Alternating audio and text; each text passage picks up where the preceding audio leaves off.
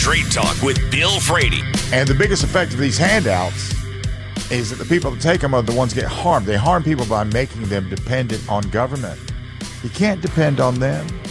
Before the war on poverty began, Americans were taking care of this themselves. And year after year, the number of people living below the poverty line dropped. But that natural progress wasn't good enough. So, in our righteous indignation, we declared war on poverty, and uh, welfare checks began to pour out. The poverty rate continued to drop for seven years, but then progress stopped. And what happened? Why did that stop? Well, because handouts became the way to go, and it taught people to be dependent. Straight Talk with Bill Frady. Weekdays ten to noon. News Talk ninety-eight point nine. W O R D. The voice of the Carolinas.